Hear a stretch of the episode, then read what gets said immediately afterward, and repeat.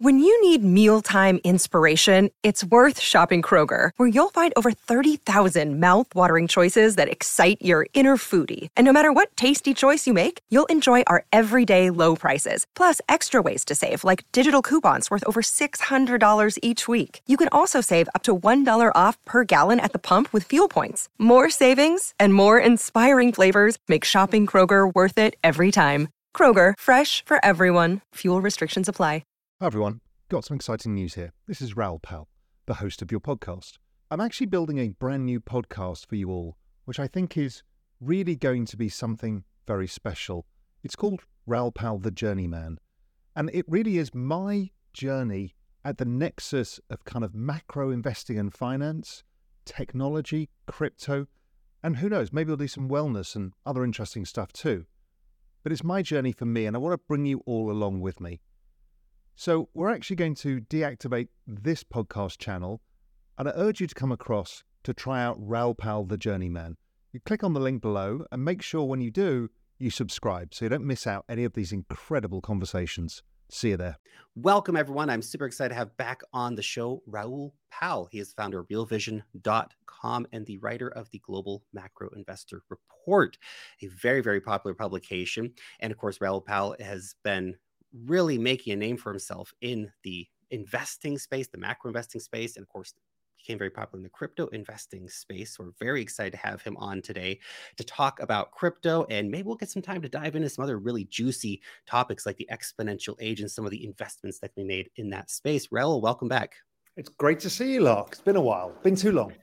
Been too long indeed. Now, we are recording this at a very exciting time because we just got some very interesting news out of uh, the USA that XRP has been deemed not a security. So, just what's your hot take on this situation? I mean, we thought the good news coming was going to be the ETF. We knew this was in the background. I always had a decent probability that this was going to happen, but it, it dropped like a bomb today, and XRP is up 75% in a day. But what it does is say it shows that the regulators are overreaching. Now, we don't have that around elsewhere in the world because most of the regulators elsewhere have been reasonably decent about crypto, but the US was the one that weren't. You know, Gensler was really attacking the space. So what that's done is unleashed so many of the larger alt tokens that launched in similar ways to XRP that should not be d- deemed as security, and that's going to make the more the space more investable. At the margin, it allows others to enter into the space. We saw XRP get relisted by Coinbase immediately. Okay, that's a big statement. It means that institutions will be more comfortable around it. That allows more people into the space. So people who might have been nervous of Solana or some of the others may look at this now and say, look, the probability of those being called a security is now becoming much smaller by the day. And therefore, the risk profile of owning these things is much lower it's very fascinating to see how quickly things move in, in the cryptocurrency space. One ruling can just completely change the sentiment in the space. And of course, a lot of this recent bullish sentiment has been kicked off by BlackRock and what they did by filing for a Bitcoin ETF. And this is going to add a lot of fuel to that fire. So, uh, what's your thoughts around the Bitcoin ETF situation? Does this XRP ruling make it more likely we're going to get those Bitcoin ETFs? And maybe was it just inevitable once BlackRock entered the game, they were always going to get a Bitcoin ETF? So, uh, my personal opinion, and look, I know nothing, is that Gary Gensler was under a lot of fire politically because of saying no, no, no, no to everything. And he had said that Bitcoin was not a security.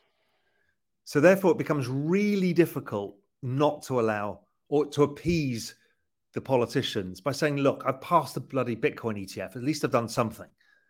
You know, I'm I'm comfortable with Bitcoin." So my guess is he gave the nod to BlackRock and said, "Listen, I need to do something. We're going to do this." And they've obviously been have an open conversation with the SEC. The SEC had given the guidance as we will accept this if you do this. So they all did it.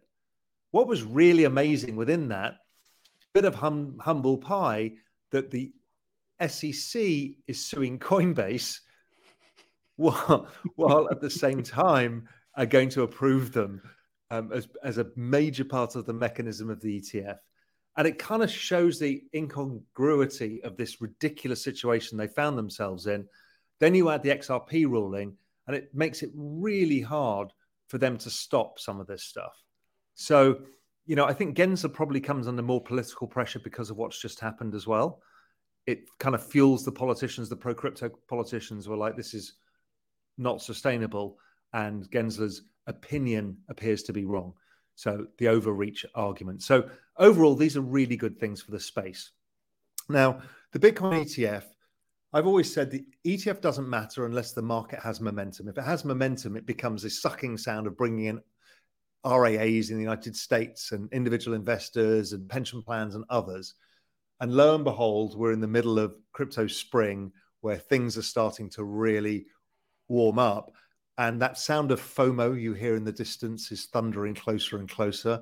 And that's going to bring these people in. So if we continue the way we've been going and prices are rising, and let's say Bitcoin's at 40,000 by the time the ETF comes in, there's going to be a blind panic because everybody kind of knows that it's very cyclical as an asset.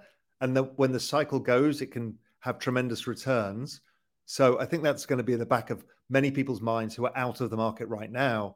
And with the Bitcoin ETF, they're going to be more enticed by it. So look, it is very positive, and that capital flow that comes into the space, let's say ten billion dollars comes in the ETF, whoever, whatever, that money then flows into the space. People take profit in their original Bitcoin, it gets reinvested into ETH or Solana or whatever mm. else, and then before you know it, recycles into NFTs because all of these digital assets is a kind of global economy, a separate global economy made up of smaller economies like ETH and Bitcoin.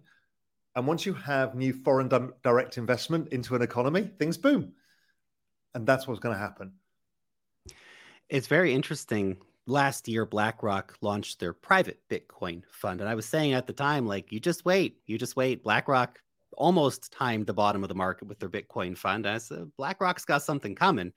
And here they are. BlackRock did indeed have something coming. Now, how has this changed, if at all, your positioning on Bitcoin? Um, if I remember correctly, you didn't have much Bitcoin still in your portfolio. Um, is that still holding true? And has this recent Bitcoin ETF news changed any of that for you? No, I mean I'm I'm not much of a trader, so I'm I like a I take a long term strategic position. My view for a long time is is while I like Bitcoin, I'm more predisposed towards the broader ecosystem itself because I think the whole of Web three and crypto is a is a much larger thing than just a store of value money component, which is an important part of that in itself.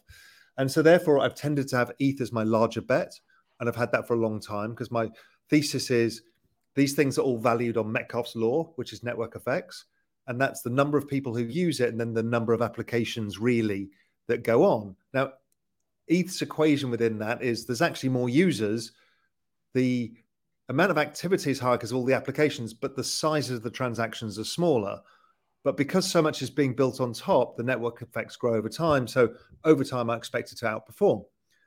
But in each bull market, there's another something that does really well. And my eye is on Solana because it's got a large ecosystem, a lot of developer activity, a lot of applications layer tools. Now, does that work or not? I don't really know, but I think it's a, a reasonable probability bet that it's like kind of ETH was in 2018 19, came from the dust down 97% and survived. You know, the Lindy effect of surviving a massive bear market, you know, with, with all the FTX stuff is a good thing.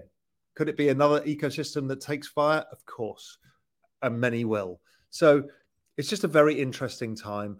One of the things that I try and focus people's mind on as they get a bit lost in day-to-day price action is 65 billion dollars of venture capital money went into this space in 2020 and 2021 the products that were built are going to be coming out in this bull market. Mm-hmm. so if you remember the last bull market it was like defi nfts social tokens. What's it going to be this time around? We don't know but there's going to be a lot of stuff because a lot of money went into some really smart teams who were building all sorts of applications and ecosystems it's actually been impressive to see some of the things, the new ideas, new iterations of ideas. You know, people are already talking about uh, liquid staking DeFi summer is coming up, right? And we're seeing a lot of uh, ETH, you know, going into back stable coins and going into different protocols and being used in DeFi. And that, of course, creates new leverage in the system that will need to be unwound at some point. but that's for later to talk about, I suppose. Um, but it's interesting to be mm-hmm. to look at some of these older players like Solana, right? So you're bullish on Solana, and it's it's interesting because we will see these new players come, and we're seeing a lot of new blockchains come out, whether it's Aptos or Sui or whatever else the flavor of the week is.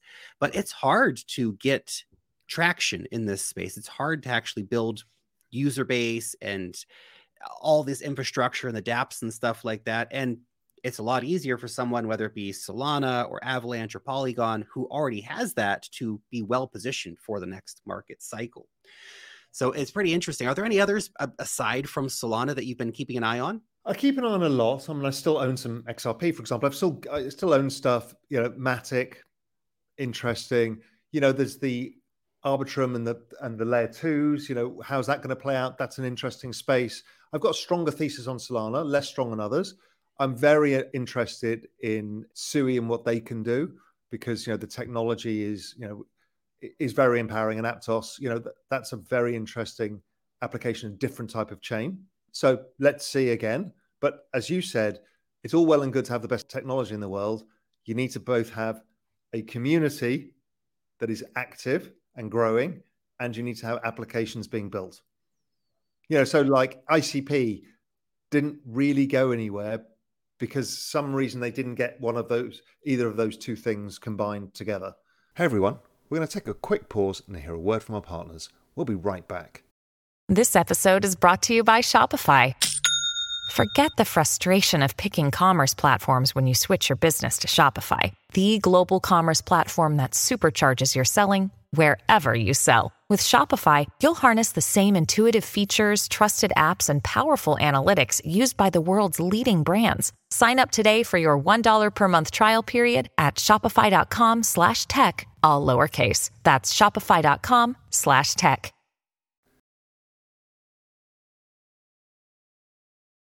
Yeah, it's it's a real balancing act for cryptocurrency projects. And you've seen so many of these that have had, oh, great technology, but nobody cares. Or people care, but there's nothing there, right? And it's really finding the the yeah, because a lot of projects of with nothing, and Doge being the greatest example, and yet there's a massive follower base. Yep. And then there's a bunch of others that are amazing technology that does everything, and no community whatsoever. And so it's a very different world than most other things. It really, really is. It's, it's quite fascinating to see how it how it can work in uh, crypto sometimes.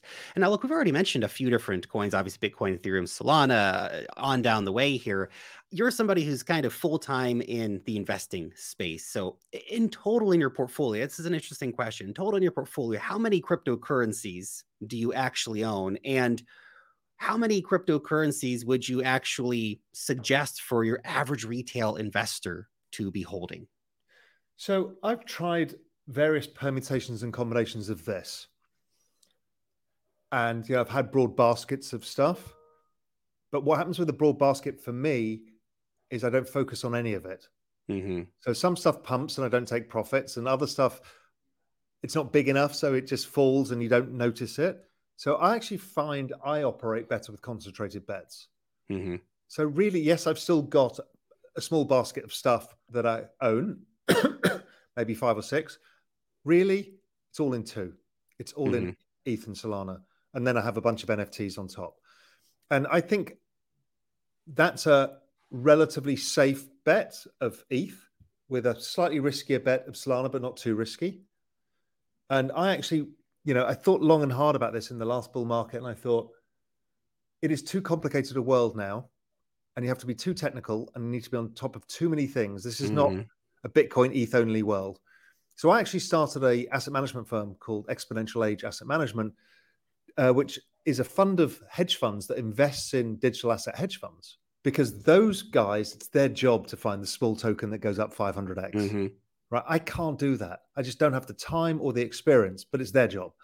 So the idea is to create a vehicle, a fund of fund vehicle, to allow investors, high net worth investors, family offices, institutions to have a broad, diversified portfolio of hedge funds that can manage that side of the equation. Because I just realized I'm just not smart enough. As you know, it's so time consuming. You can go down any rabbit hole in this space mm-hmm. and it'll consume 24 hours a day, seven days a week. So I just, I've become more focused, more concentrated, use hedge funds for the other side of it. If you're happy to manage a broad, equally weighted basket, you can do that too. I tried it. I just couldn't do it. I just didn't focus on any of it. And so I just didn't do a good job with it. I, really feel what you're saying on concentrated bets. And I've had times my portfolio has been so out of control with so many damn tokens. And you're right. You make all those mistakes. You don't take profits, things fall off to the side, and you just don't even know what the hell is going on. And actually having more concentrated bets can really make a lot more sense for the average investor. Because look, if this, if we get the market cap up to I don't know six, seven, eight, nine, ten trillion in the next bull run, it's not really going to matter so much which particular coins you're invested in. They're all going to pump. You have to realize that's a psychology game because you're always worried that some other guy that Lark's portfolio is better than Raoul's portfolio, and I'm like, mm-hmm. you know, Lark's going to make more money, and you know, I'm an idiot. What you need to do is stick with what you've got. As you said, you've got the tailwind of a secular bull market. Now, the advice I do give some people, some people like adrenaline, they like to trade. In that case, keep 80% locked away on your ledger device or wherever you keep it, and then keep yourself a small portfolio of 10% or 20% where you can be in filthy degen and trade anything you want. Mm-hmm. You can mm-hmm. hold as much Pepe as you want, you can blow up, you can do whatever. And that can appease that FOMO thing because you can always tell yourself the lie that you're going to make this 10% worth more than the rest of the portfolio because you're mm-hmm. the best trader in the world. Mm-hmm. You won't. You'll lose most of your money, but at least you're not screwing it up. Yeah, that's that's that's I think pretty solid advice. Keep the play money separate from the the long term stuff. Now, uh, I want to talk about NFTs real quick because you've been big on NFTs for a while, and I feel like we are just we've recently got to this just crushing, crushing oh, bottom oh, yeah. for the NFT bear market. I mean, and that I think was largely precipitated by the Azuki drop, and they basically resold the same NFTs. I'm not an expert on the Azuki situation by any mean, but it definitely was a catalyst that really made people extra bearish on NFTs when NFTs were already down quite a bit. Now, I saw the other day, did you buy a few more NFTs? And uh, what's your thoughts on NFTs and what do you think for the future of NFTs? So, I have been slowly buying NFTs over time. I'm not a massive buyer, so maybe 10% of my ETH is in NFTs, but I am quite focused on it now because I think NFTs are like assets in the physical world. They tend to lag consumption. So, what happens is you have a recession, people have less money, you're less likely to buy a Rolex watch to reward yourself for mm-hmm. being amazing or a new car, right? Or a painting or whatever it is that floats your boat in that status that humans want to prove to themselves, hey, I've done a great job. You might buy yourself a bit of status at first when things are going bad to make yourself feel better, but then you stop right? And what happens is asset prices collapse. So Rolex watches and Patek Philippe's have basically followed the exact same pattern as NFTs. Mm, interesting. Because both the ETH economy and the global economy both shrunk at the same time. Now, from my macro work, assets tend to lag. So house prices lag the economic cycle, they're slower. So what will happen is NFTs are bottoming now versus crypto that bottomed in November and it's the lagged effect of the economy. Mm-hmm. And as the ETH economy is now picking up, NFTs, once Lark starts making some money and feeling good about himself, he starts buying some new fancy clothes. And before you know it, Lark's buying NFTs because he wants to show his crypto punk off. Right? We're, yep, we're all the same, right? We're humans. That's it. That's it. So I've been buying some stuff. Again, NFTs are really hard to know what to buy. So, yes, mm. you can buy you know, to buy a punk is like buying Bitcoin. Maybe to buy an ape is like buying ETH. It's got more execution risk. But what do you want to buy? That's again not something I I really know or can advise people on. So of course, you just have to figure your way around that space. Yeah, it's definitely eh, for the NFT collectors out there. There are some great quote unquote bargains going around. But the question becomes, and I think we saw this in 2018, 2019 with all the layer one chains that came out in 2017, right? Who is going to make it? Because there were a lot of chains that were like the big deal in 2017 that are completely irrelevant now and have no users at all and completely failed. And so when it comes to NFT collections, I mean, we're talking an even more speculative asset class with lower liquidity and more risk, but there will be some that rise out of the ashes of this bull market and go on to be the ones that are like, wow, you've got one of those. I can't believe it. That's crazy. That's right. Um, we kind of don't know what they are. No. Um, you, the blue chip of blue chip projects, you've probably got a decent idea, but A, they're expensive, and B, they won't go up as much. But what is the next crypto punks or the next bored ape? Maybe it, has, maybe it doesn't exist yet. But again, mm. to be really good in NFTs, and I've got some friends who are very good in that space, you have to be really in it. You have to know the team, what's going on, be in the discords, figure out why, you know, why it's appealing to people, stuff like that. Even the art market, you know, we've all bought crappy art that we've spent a thousand bucks on that's worth nothing, but you bought it because you like it in an art shop mm. on holiday somewhere. How often have you bought a piece of art for a thousand dollars and suddenly it's worth a hundred thousand? Never. So that's right. It's the same probability, right? It's actually very hard. It's just it's a more public market and faster moving, so you can see things when they change price a lot.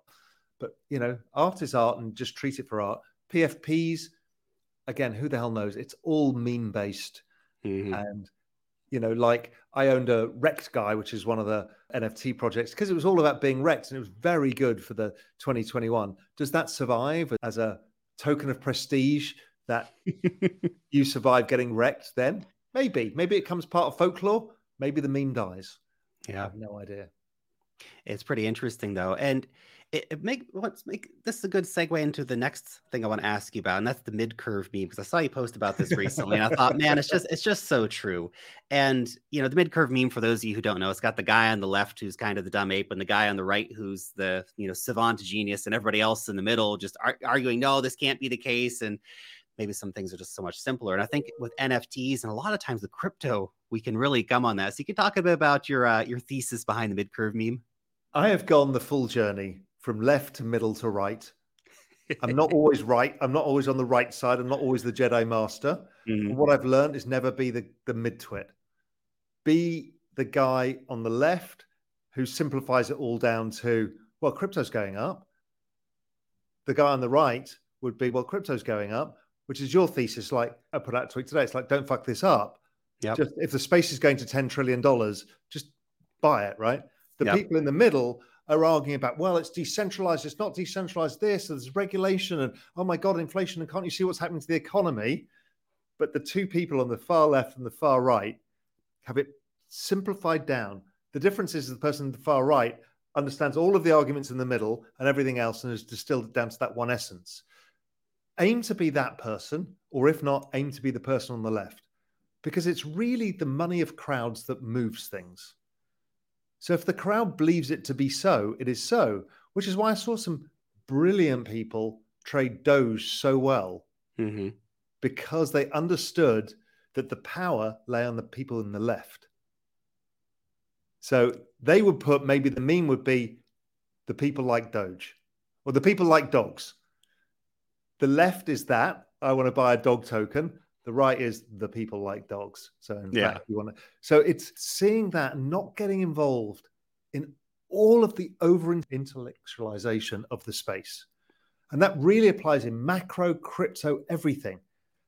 People want to sound smart. Mm-hmm. And sometimes the way of sounding the smartest is to sound very dumb. Hey everyone.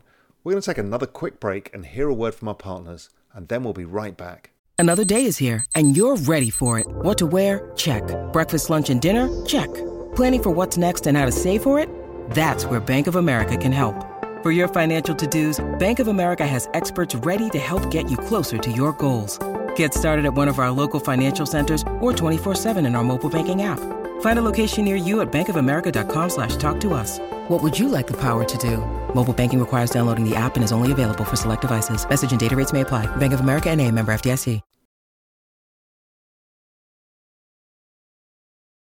Yeah, that's right. It's the old uh, the old saying: Do you want to be right or do you want to make money? Right? And it's you can't always have both, unfortunately. And I've definitely experienced this where I've been in the mid curve on some stuff this year, and I've been like, oh, that's that's not going to work, or that whatever reason, blah blah blah. And and I should have just no, I should have went with my gut and been been a blind ape, and I would have made a lot of money, right? Because I, I was right, but I didn't make the money. So you know, it doesn't matter if you were right or wrong. It's, That's you know, right. Who made the money at the end of the day? But I found you know, right. it's it's very powerful. It stops you if you can't explain to yourself really simply, then you've got the wrong thesis. Mm-hmm. If your thesis is, well, this has to happen and this will happen because this is going to go on, and th- that's not a thesis. If you can write it down to one sentence, you got a chance. If you can get it down to two words, you got a hell of a chance. I like it. I like it. That's very good. Now, I want to switch tune a little bit here to talk about sort of the economic outlook because this is very interesting. We've been hearing all year from, you know, the mainstream media that everything is terrible and we're going to have a terrible recession and all this stuff and yet the markets have been doing very much the opposite. We have so many stocks hitting their 52 week highs. Um, you know the nasdaq and the s&p 500 are both raging. We have things like nvidia that have hit a new all-time high price. Apple hit a $3 trillion market cap. Uh, we're seeing crypto picking up lagging behind of course uh, equity markets and tech stocks and stuff like that. But how are you feeling about the general economic outlook? Are we still going to get this doomsday scenario playing out? And if so will it matter for markets? So look you were in crypto last year. I seem to remember it was apocalyptical. Mm-hmm. It's good time. That was the recession being priced in. So if it priced in the recession early, let's assume we're somewhere around recession point now, then crypto's job is forward looking to start discounting a recovery mm-hmm. and liquidity and central banks printing money or rates being cut. Equity markets done the same. What people are making the mistake is they're being very mid curve. They're saying today inflation is at X. Well, where is it in the future? Today, growth is Y. Where is it in the future? Today, the central banks are raising rates. Are they going to be doing that in the future? People argue about today as if that's what matters for markets. But really, what matters for markets is what it does in six months, 12 months, 18 months. And good macro people live far out into the future where you know it's fuzzier and then you try and get closer to now. So six months visibility of what the economy is doing. And my forward-looking indicators suggest the economy bottoms very soon by the forward-looking stuff. And that means that it'll feel sluggish and not great for a while, but mm. the markets discount this fast. And we've seen this. On my work, you know, I, the NASDAQ should be at all-time highs next three months. I mean, that's staggering because it had a big fall. Mm-hmm. And, you know, yes, some of these things that really got beaten up will have you know 300% years. I love these times because everybody is a is now macro mid curve and really you want to simplify it is things are going to get better right? If that was the if that was the mid curve meme things are going to get better because yeah. they always do. Well in the middle is everybody arguing, throwing poo at each other about every single part of the equation. but the, the housing market, the commercial real estate market, the interest rates. Well, the, the reality is things are going to get better. Yep. That's right. That's right. That's right. Things have been pretty bad for a while now. And, yeah, last year you know terrible. Yeah. Everybody, even eh, bonds. Normally, bonds do all right. Bonds blew up. Equities blew up. Crypto blew up. Everything blew up. What more do these apocalyptical people, doomsayers, want? They had it last year. They kind of want it again. And that's actually a behavioral bias based around mm. the narrative that they want to see. They want to see the central banks punish the markets.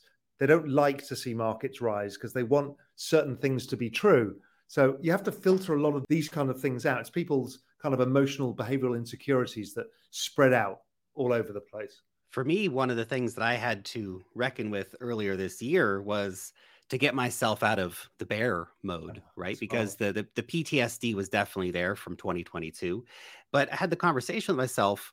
I don't want to make the same mistake of being overly bearish when things are pretty damn bad, in the same way that I made the mistake of being overly bullish when things were getting near the top right? So that has allowed me to keep just solidly dollar cost averaging into some of the top assets and riding the waves throughout uh, 2023 and not missing that trying to just you know connect more with my jedi or my my ape i'm not sure but doesn't there, matter. right?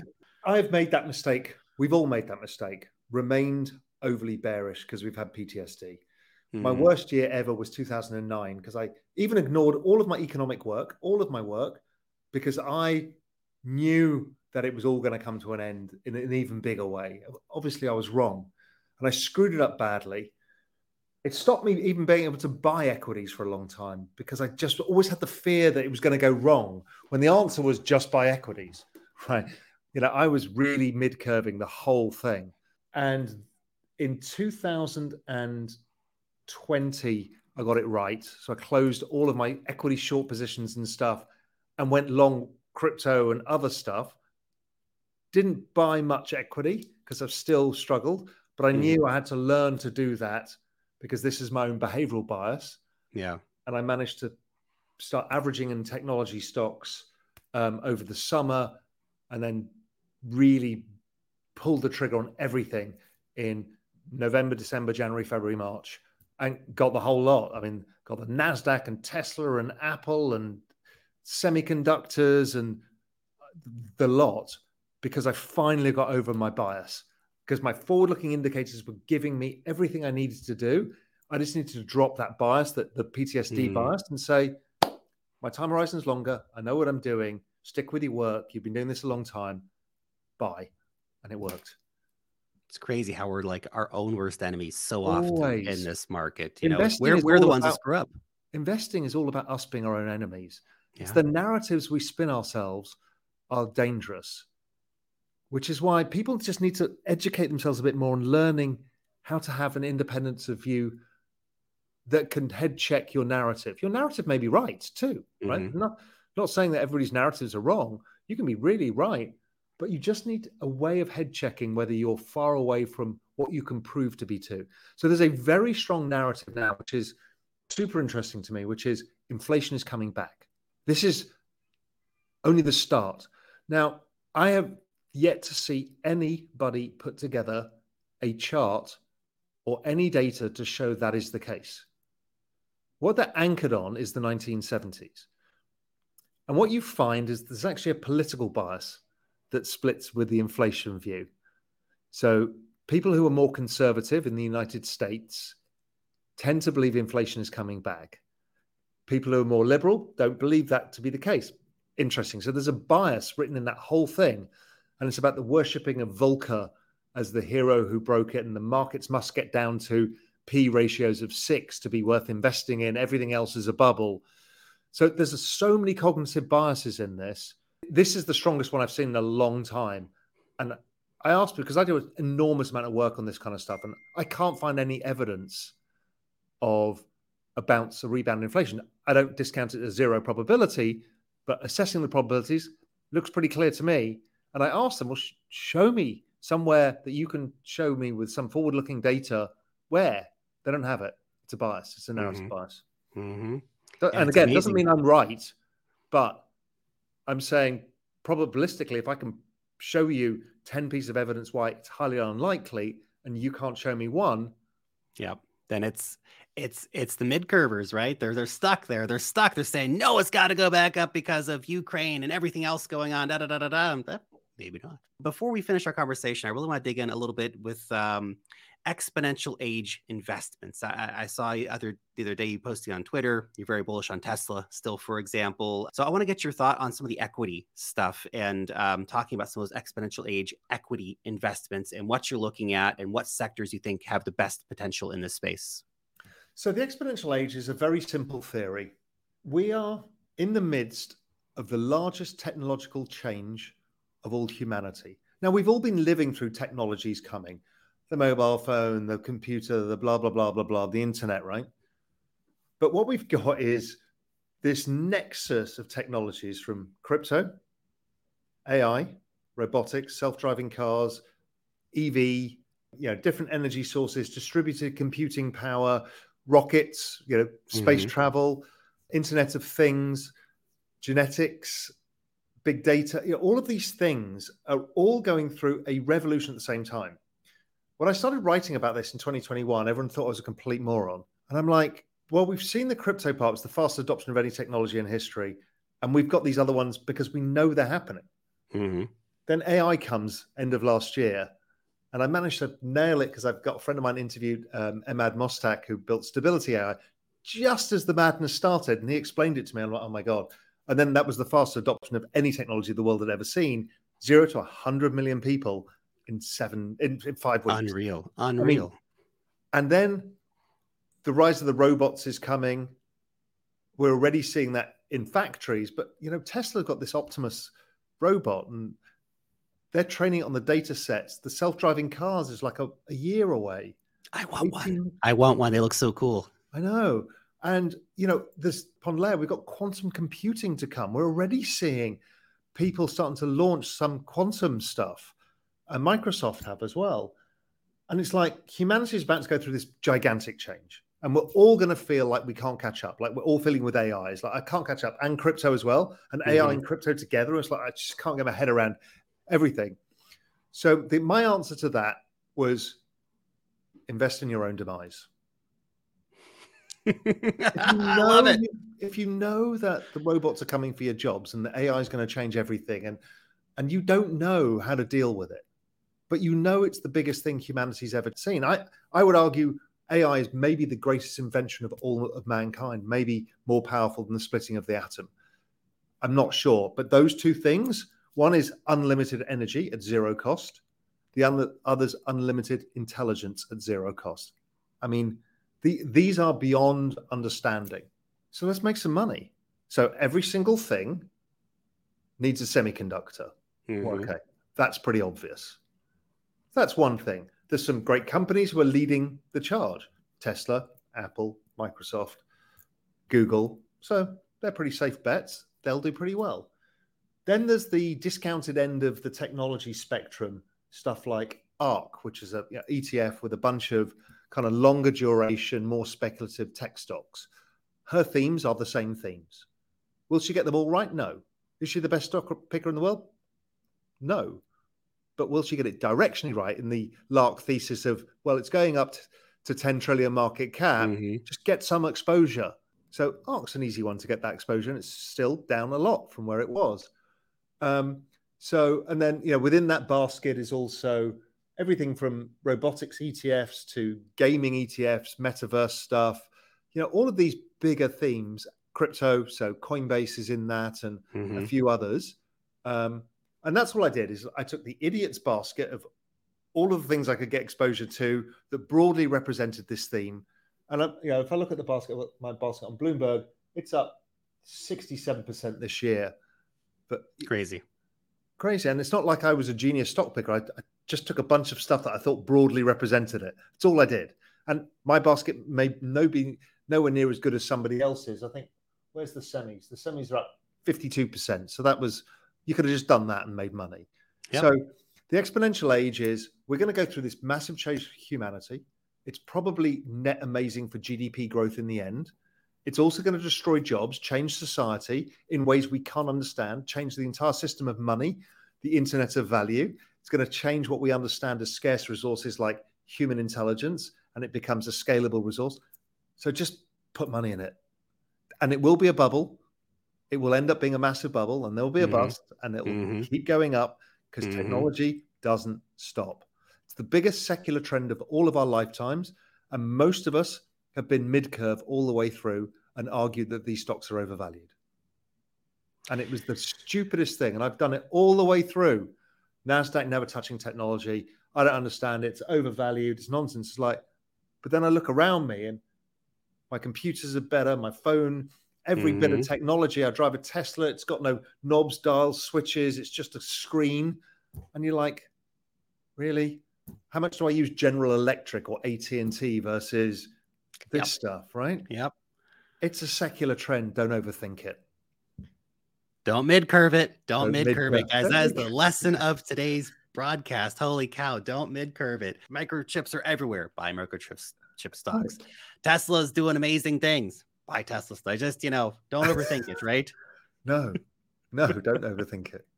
Oh man, Raoul, this has been a fascinating and very entertaining conversation. I really appreciate your time today. And I'm sure everybody in the audience does as well. Again, realvision.com. Go and check it out. If you're not signed up already, go and check it out. Yeah. Raoul, Also, we just much. did a. Um, it's free. We just did a whole week of crypto programming. So I put my whole thesis out if people are interested on the Monday. We then interviewed Web3 people. Today we had three hedge fund managers just as the XRP news broke.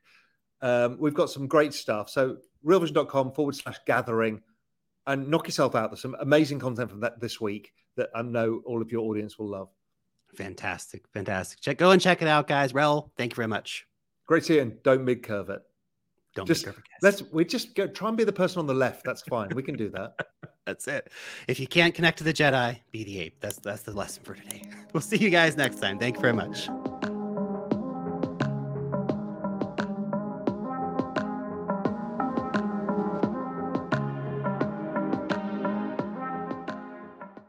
What's up, revolutionaries? Thanks for tuning in. For more content like this, head over to realvision.com and get unfiltered access to the very best, brightest, and biggest names in finance.